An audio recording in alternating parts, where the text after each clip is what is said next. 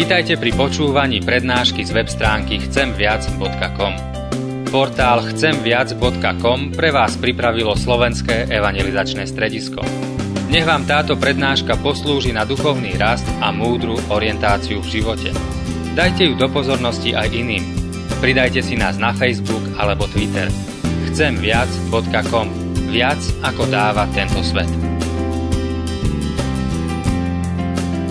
Milí bratři a sestry, jak už jsem řekl v úvodu, začínáme dneska tu sérii o rodině a začínáme ji uh, takovým přemýšlením o mužství a ženství v hříšném světě. A není to úplně náhoda, je to samozřejmě plánované, protože tady eh, vidíme jakýsi základ vůbec toho, jak fungují rodiny. Prostě v tom, kdo je to vůbec muž a kdo je ta žena. Od chvíle, kdy je tedy totiž člověk hříšný, tak je v této oblasti obrovský zmatek, chaos, spousta, spousta problémů. Bylo to kdysi, je to i dnes. Možná se to mění. Možná už nemáme problém ten, který měla minulost, kdy především pozice ženy byla jaksi přišlapnuta, nedoceněna, doby, kdy ženy nemohly k volbám, nemohly se ozvat, a podobně. Na druhé straně to, co přináší dnešní legislativa, je zase úplně jiný typ chaosu v tom, co to znamená být mužem a ženou a přináší obrovsky bolestné ovoce. Žijeme v době, kdy si lidé dokonce fyzicky mění své pohlaví, z žen se stávají muži, z mužů ženy, Žijeme v době, kdy u dětí už se neuvádí často, někde ještě ano, otec a matka, ale uvádí se rodič číslo jedna, rodič číslo dvě.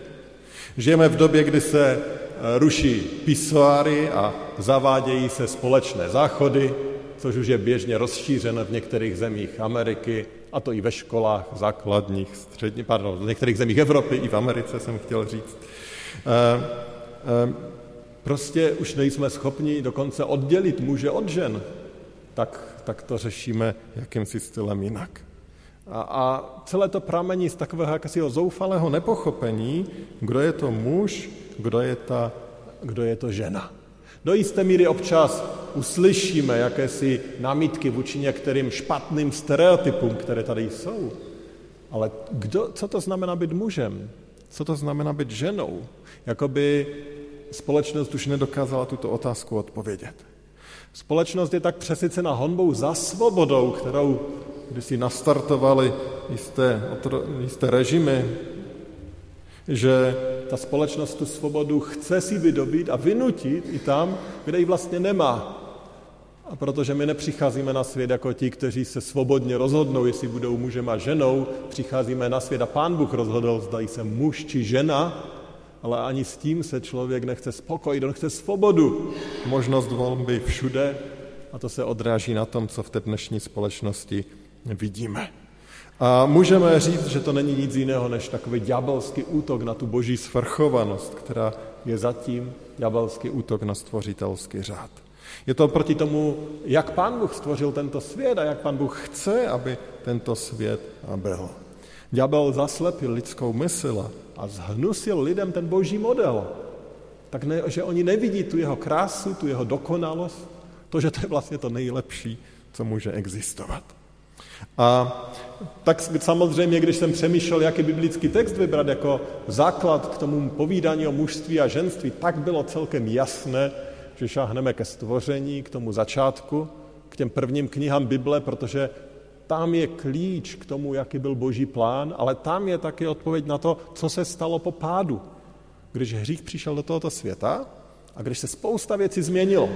A my teď žijeme v tomto hříšném světě a chceme se ptat, tak jak v tomto hříšném světě žít?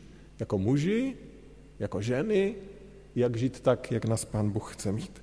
A tak k tomu přečteme eh, z třetí kapitole Genesis, právě eh, z těch důsledků toho pádu, co se tam dělo, jaký to mělo dopad a budeme chtít eh, i nad těmi verši společně přemýšlet. V Genesis v kapitole třetí od verše 14. čteme následující slova. I řekl hospodin Bůh hadovi, protože jsi to učinil, buď proklet vyvržen ode všech zvířat a ode vší polní zvěře. polezeš po břiše. Po všechny dny svého života žrát budeš prach. Mezi tebe a ženu položím nepřátelství. I mezi símě tvé a símě její. Ono ti rozdrti hlavu a ty jemu rozdrtíš patu. Ženě řekl, velice rozmnožím tvé trápení i bolesti těhotenství. Syny budeš rodit v utrpení, budeš dychtit po svém muži, ale on nad tebou bude vládnout. Adamovi řekl, uposlechl si hlasu své ženy a jedl si ze stromu, z něhož jsem ti zakázal jíst. Kvůli tobě nech je země prokleta, po celý tvůj život, svůj život z ní bude jíst v trápení. Vydá ti jenom trní a hloží a bude jíst polní byliny. V potu své tváře budeš jíst chléb, dokud se nenavrátíš do země, z níž jsi byl vzat. Prach si a v prach se navrátíš. Skloňme se k modlitbě. Pane Bože, děkujeme ti za tato slova.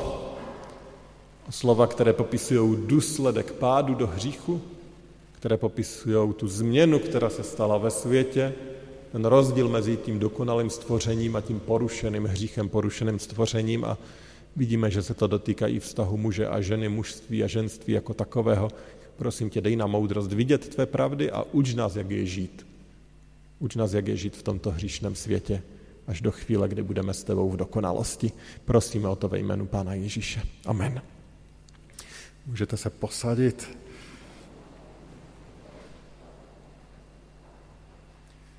Je nám samozřejmě jasné, věřím každému z nás, že ten prvotní hřích poznamenal vztah Pána Boha k člověku, nebo spíš člověka k Pánu Bohu, ale taky vztah mezi lidmi jako takovými, poznamenal i vztah mezi tím mužstvím a ženstvím. A poznamenal taky vztah člověka k sobě samému. Jakýže byl jeden z těch důsledků?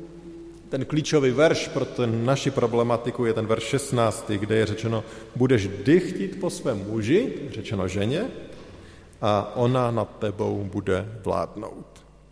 Jinými slovy, těm důsledkem toho pádu do hříchu je to, že tady bude až nezdravá touha ženy po muži a tím, že je nezdravá, tak nebude nikdy plně nasycena. A na druhé straně tady bude muž, který často zneužije své síly.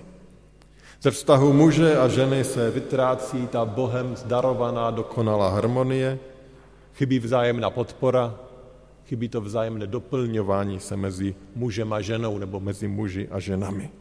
A v tomto chaosu od té doby žijeme. A teď je ta otázka, o co tedy máme usilovat? Jak žít to svoje mužství a ženství správně, tak, jak to chce Pán Bůh?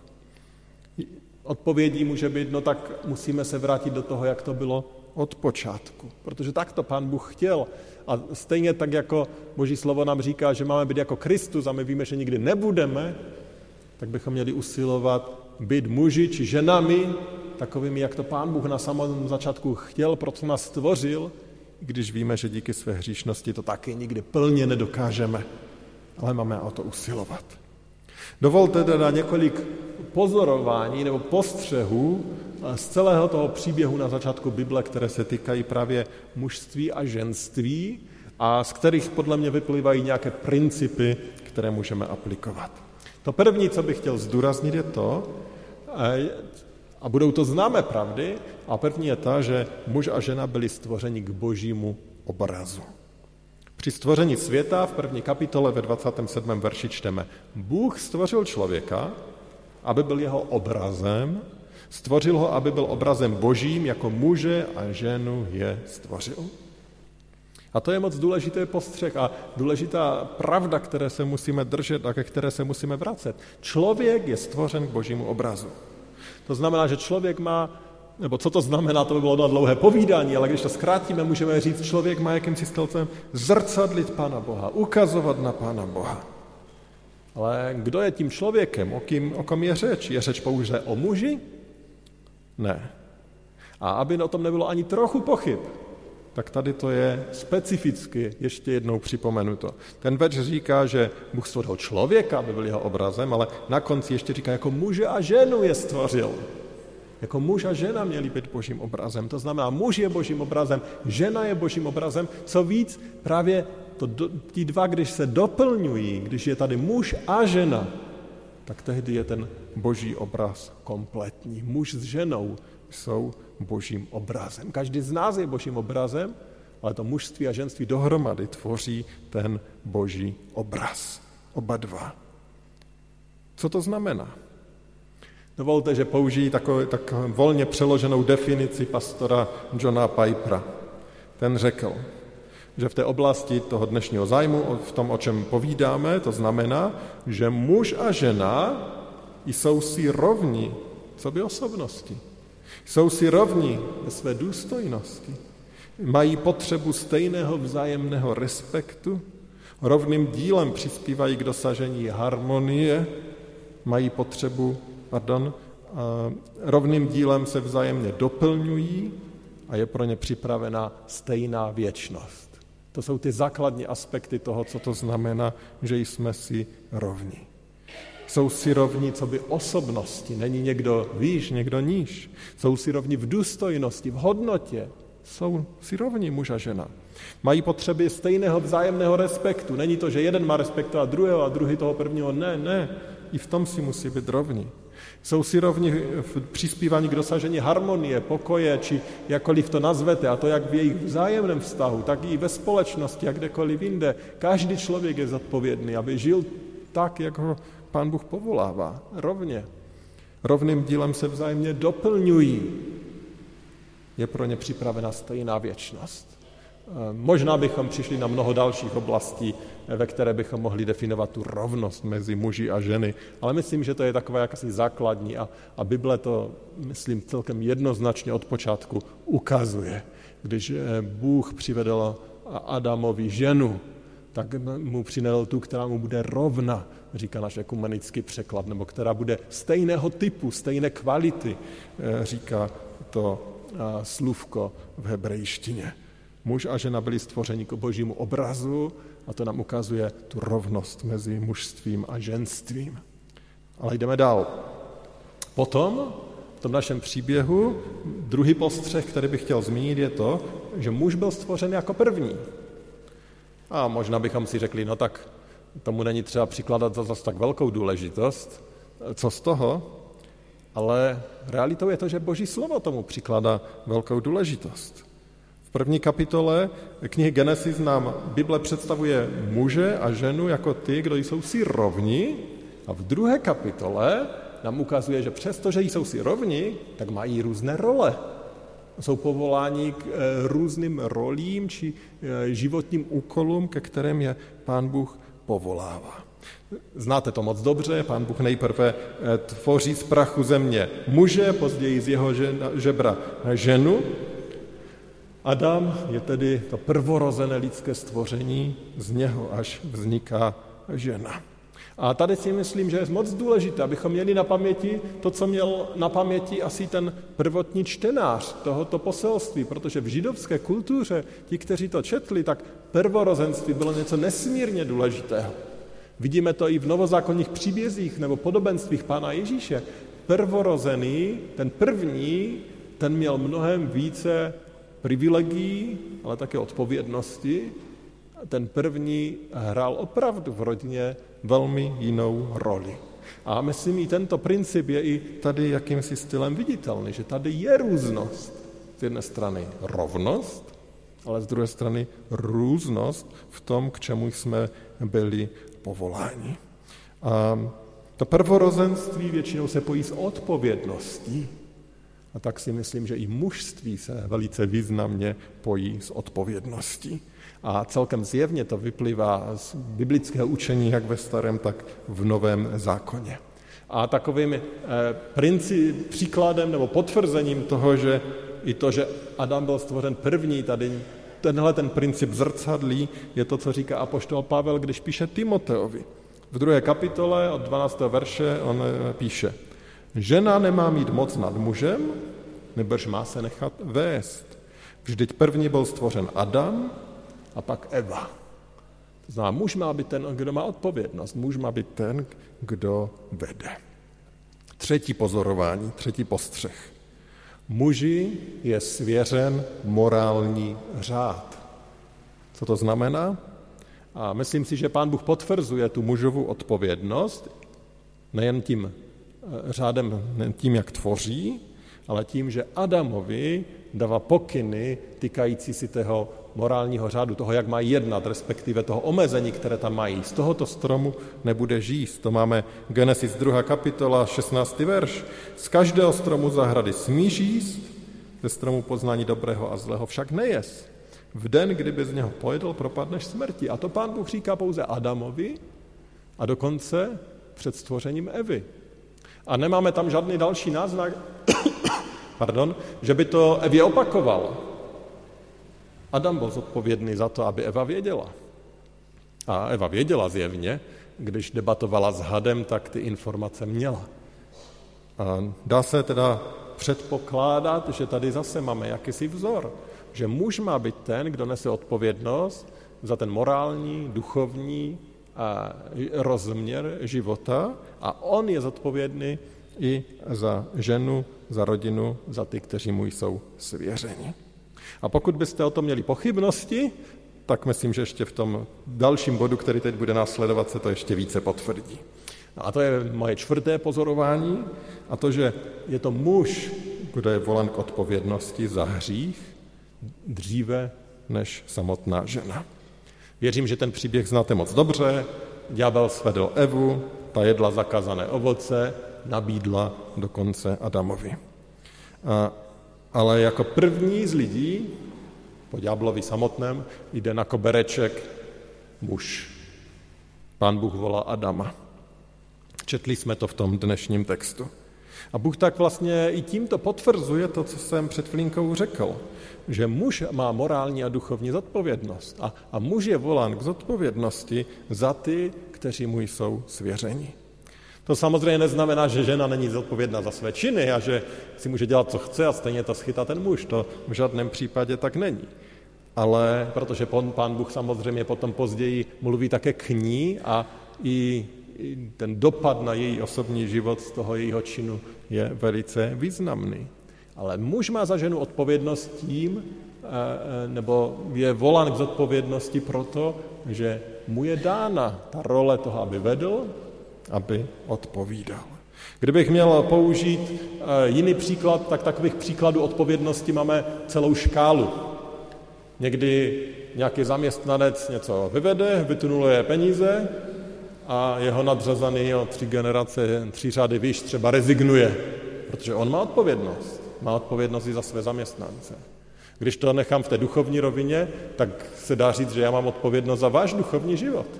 A, a jednou mě pán Bůh se bude ptát a bude volat k odpovědnosti možná za vaše selhání. Ne snad, že já bych za ně mohl, ve smyslu toho, že já jsem je měl jaksi odpikat, ale já jsem panem Bohem povolaný, abych vyučoval dobře, měl rád dobře, povzbuzoval dobře, staral se dobře a takže přesto, že každý sám zodpovídáme za své hříchy, tak třeba mě a některým dalším je tady e, svěřena jakási další odpovědnost a v podobném stylu si myslím, že ta odpovědnost je svěřena muži nad ženou, nad rodinou, nad mužům jako takovým, nad těmi, kteří jim jsou svěřeni. A potom páté pozorování tady z tohoto textu. A to se sice chronologicky vracíme trošku zpátky, ale mm, zařadil jsem ho až na poslední místo, páté. Ďábel útočí nejprve na ženu. Proč zrovna na ní?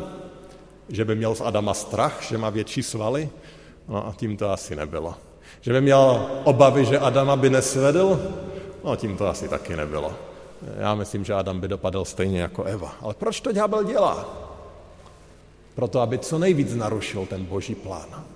Proto, aby co nejvíc narušil ten stvořitelský plán, aby narušili tu harmonii mezi mužem a ženou. Chtěl zničit ten princip, který tady pán Bůh tvoří a uvedl do světa. Žena bere odpovědnost do svých vlastních rukou. Žena je iniciativní. Ona to chce vyřešit. A z muže se stává tichý, pasivní, neschopný přihlížeč, který nasleduje svoji ženu. Přesně naopak, než to chtěl pán Bůh. Přesně to ďábel také chtěl. Zničit ten princip, který pán Bůh dává. Totálně převrátí ten boží stvořitelský plán. Nabídl ženě vzít věci do svých rukou, být ta, která bude činit rozhodnutí, zásadní morální rozhodnutí. A od té doby tady máme napětí mezi mužstvím a ženstvím a táhne se s námi pořád a zažíváme jeho dopady všichni. Od té doby svět tolik trpí, protože tak často ženy na jedné straně touží pomoci a na straně druhé jsou ponižovány a zneužívány muži. A od té doby svět tolik trpí, protože tak často se muži na jedné straně stali pasivními povaleči, kteří svalují vinu na ženy a na druhé straně tedy nejsou ženami respektováni a přijímáni. Přesně to chtěl ďábel. Přesně proto žijeme dneska v chaosu. Co tedy s tím? Jaké je východisko? To základní a klíčové východisko je také v tom našem textu. Už tam ho pán Bůh oznámil. Hadovi řekl, mezi tebe a ženu položím nepřátelství, i mezi símě tvé a símě její, ono ti rozdrtí hlavu a ty jemu rozdrtíš patu. Ano, ďábel tímto skutkem a mnohými dalšími skutky drtí člověku patu. Ale do toho světa přišel ten, ten, který přišel z ženy, ten, který ďáblu rozdrtil hlavu. Je to samozřejmě proroctví ukazující na Pána Ježíše Krista. Ten svoji smrti zasadil ďáblu ten smrtící úder, který nám dává jistotu věčnosti, kde už i jako muži a ženy nebudeme v tomto chaosu, v tomto napětí, v tom zmatku, v tom zraňování, ale kde budeme zažívat tu dokonalou harmonii, pro kterou nás Pán Bůh stvořil. A to není řeč pouze o manželství, to je prostě o vztahu mužství a ženství. Ježíš vrací svým golgatským vítězstvím věci zase do pořádku. Jednou na věčnosti. Ale my jsme ještě tady, ještě tady ten chaos zažíváme, dovolili pán Bůh, tak tady ještě strávíme dny, týdny, měsíce, roky, desetiletí. Jak žít? Jak žít, aby se to pánu Bohu líbilo? Co teď? A tou naší odpovědi musí být to, že potřebujeme, jak jsem řekl na začátku, usilovat o to, abychom žili tak, jak to pán Bůh chtěl na začátku. Proto jsme to četli, to, ten, ten plán, jak to pán Bůh chtěl na, na začátku. Jak to máme dělat? Jelikož jsem sám muž a jelikož mám omezený čas, tak ty aplikace dneska budou spíš pro muže, s tím, že ženy, věřím, jsou tady strašně moudré a chytré, takže eh, když se na to podíváme, uvidíme muže, tak nám to zrcadlí vlastně i tu pozici ženy do jisté míry. Ale chtěl bych tím, že vám přidám takovou jednu definici mužství, tak jak ji definoval pastor Jonathan Parnell na základě biblických textů a myslím si, že je velmi zdařila. A on říká, pardon, opravdové mužství je mužovou reakcí na boží povolání k tomu, aby radostně přijal odpovědnost i to, a to i když bude nezbytně, nezbytné přinést mnohé oběti. To mužství je mužovou reakcí na boží povolání, to je to první. To znamená, že muž si musí uvědomovat, že mužství je něco, k čemu ho pán Bůh povolal. Pán Bůh mě stvořil mužem a chce, abych byl mužem. A chce, abych žil jako muž. A je to něco, co chtěl pán Bůh. A jestli to chtěl pán Bůh, tak je to nejlepší možné.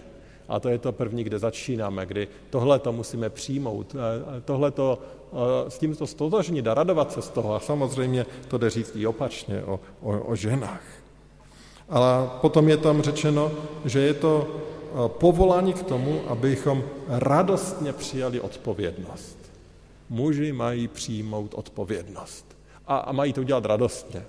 Ne proto, že mi nic jiného nezbývá, ne s nějakým si nářkem, ale že radostně přijmout odpovědnost, kterou mi Pán Bůh dar. Odpovědnost tam, kde jsem. Mám-li ženu, je to odpovědnost za tu ženu.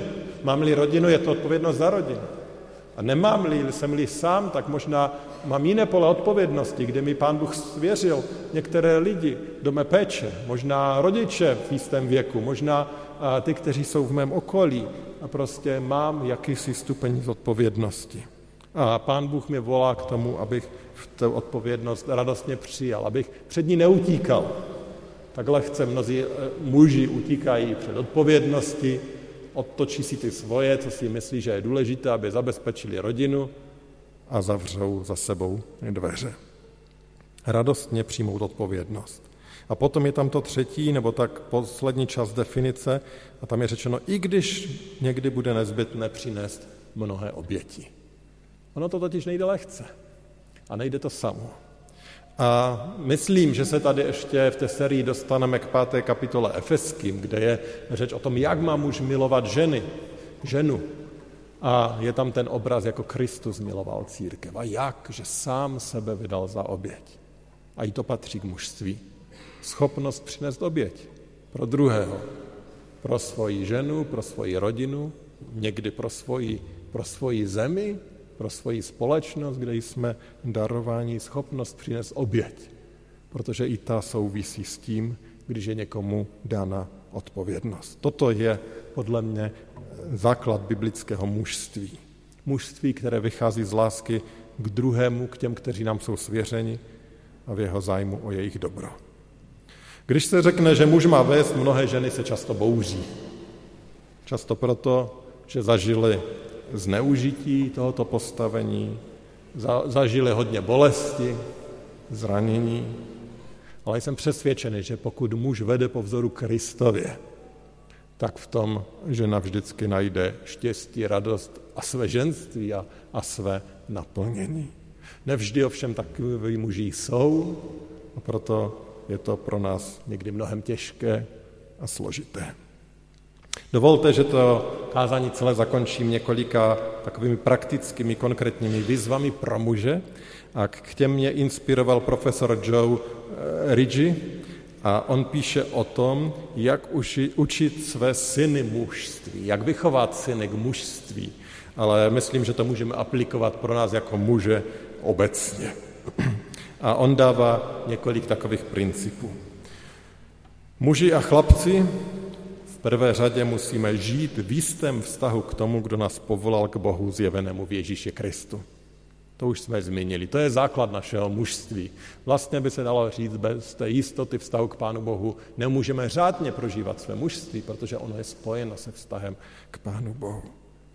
To další, jako muži a chlapci, máme být ochránci slabších tu Bohem darovanou sílu, kterou máme, nemáme použít k jakési dominanci či vynucování si svého, ale právě k ochraně potřebných. Máme být skálou pro naše ženy, rodiny, pro děti. Máme být skálou pro slabší spolužáky, pro vás, kdo chodíte do školy, pro nás slabší utlačované spolupracovníky, sousedy, prostě pro ty, kteří jsou kolem nás. V tom je síla mužství. Jako muži a chlapci se máme podřizovat našim autoritám. Muž má být na jedné straně ten, který eh, vede, jsme říkali, ale z druhé strany to musí dělat a sám být vzorem toho, který respektuje ty, které pán Bůh postavil do nadřazené pozice vůči němu. Ať už to je v práci, ve škole, ve sboru, ve společnosti, kdekoliv. Jako ti, kteří mají vést, musíme být vzorem také v tom, že jsme vedeni. Jako muži a chlapci se musíme učit ovládat svoji vůli. Muži se potřebují učit ovládat svoji vůli a nacházet v tom radost. Mužova síla má být i síla jeho sebeovládání, síla jeho vůle. A tak si potřebuje nastavovat hranice a držet je. A to platí, počínaje třeba konzumací sladkostí či času stráveného při počítačových hrách pro některé, nebo při jakékoliv zábavě, až potom, kolik času strávíme na modlitbě, u božího slova, či kdekoliv jinde. Jako muži potřebujeme cvičit svoji vůli a potřebujeme ji ovládat. Ta třetí, ta další rada, kterou tady on dává, jako muži a chlapci se musíme učit žasnout nad krásou ženství. Potřebujeme se stále učit žasnout nad krásou ženství. Pravý muž není ten, který oslavuje své mužství, ale ten, kdo umí docenit nádheru ženství. Ďábel chce samozřejmě z toho udělat pouze ten chtivý obdiv k nahodě, k sexualitě a to navíc u té ženy, která ani není naše. Ale Pán Bůh chce, abychom v ženách viděli obrovský boží dar, které nám Pán Bůh dává, protože je potřebujeme. A když nám dá i manželku, pak nad tím můžeme žasnout dvojnásobně. A potřebujeme žasnout dvojnásobně. A ta poslední, kterou tady má, jako muži a chlapci musíme umrtvovat jakýkoliv náznak falešného mužství. Umrtvovat jakýkoliv náznak falešného mužství. Pasivita, násilí a agrese, sexismus, nedospělost, to jsou všechno známky falešného mužství, proti kterým se musíme rozhodně postavit. Muž není ten, který umí všechny postavit do latě tím, jak zvyší hlas, zakřičí, jak je surový, drsný. Toto opravdu není obraz mužství. A my musíme obnovovat ten reálný, ten biblický občas mužství, který vychází z toho vztahu k Pánu Bohu a k odpovědnosti a ve vedení, které vychází z lásky a je schopno přinést oběti. Tento obraz musíme hledat jako muži a budovat. Milí bratři a sestry, ďábel obrovským způsobem útočí na to mužství a ženství a vnáší do této oblasti velké množství chaosu. A lehce by se nám ukazovalo na ten zlý svět, který se dopouští hrůzných, perverzních činů a tak dále. Ale Boží slovo v prvé řadě chce volat a ukazovat na nás samé. Na to, co v mém životě není v pořádku. Eh, na to, kde moje chování není v souladu s tím, pro co mě Pán Bůh stvořil. K tomu nás Pán Bůh volá. A volá nás k pokání i v této oblasti, k tomu, abychom vyznali svoji bídu, svoji nedokonalost, ale z druhé strany Evangelium přináší tu spásnou zprávu, tu nádhernou zprávu o božím odpuštění, o boží milosrdenství, o boží dobrotě, že on nám nechce připomínat naše hříchy z minulosti, pokud jsme je vyznali, a naopak, že nás chce vést a že nás chce také proměňovat. A pokud dokázal proměnit tak mnoho osob v historii, těch, které máme v Biblii, těch, které byly později, těch, kteří byli násilníci, alkoholici, pronásledovatelé církve, agresivními manželi a dokázal změnit jejich životy, či na druhé straně i ženami, dokázal změnit jejich životy, tak to dokáže i dneska. Dokážeme měnit. Možná v menších oblastech, ale my všichni potřebujeme proměňování k tomu obrazu božímu, pro který jsme byli stvořeni tomu, abychom byli muži, jak si máme být, abychom byli ženy, jakými, který, kterými nás Pán Ježíš chce mít. A tak prosme i o to. Prosme i o tu novou milost, o to odpuštění a nové vedení, abychom i to mužství a ženství prožívali tak, jak máme. A potom budeme svědectvím i tomu okolí a potom také zabráníme té vlně toho zlého, která se v tomto světě valí. Kež nám Pán Bůh dá k tomu milost, kež bychom takto byli světlem a solí Skloňme se k modlitbě. Všemohoucí hospodine, náš dobrý nebeský Otče, děkuji ti za to, že jsi dobrý. Děkuji, že ve své dobrotě eh, ty jsi nás stvořil dokonale. A stvořil si nás jako muže a ženy, protože to bylo to nejlepší možné, nejkrásnější, jako to, co přinese tobě nejvíce chvály a my ti za to děkujeme. A zároveň si uvědomujeme, že to, co je prostě tobě nejvzácnější, tak na to ďábel útočí nejvíc Útočil vždycky, útočí dneska, možná nově, novými silami jinak. Prosíme, pane, o tvoji milost. Prosíme o otevřené oči, abychom rozpoznali, co je ďábelské a co je tvoje.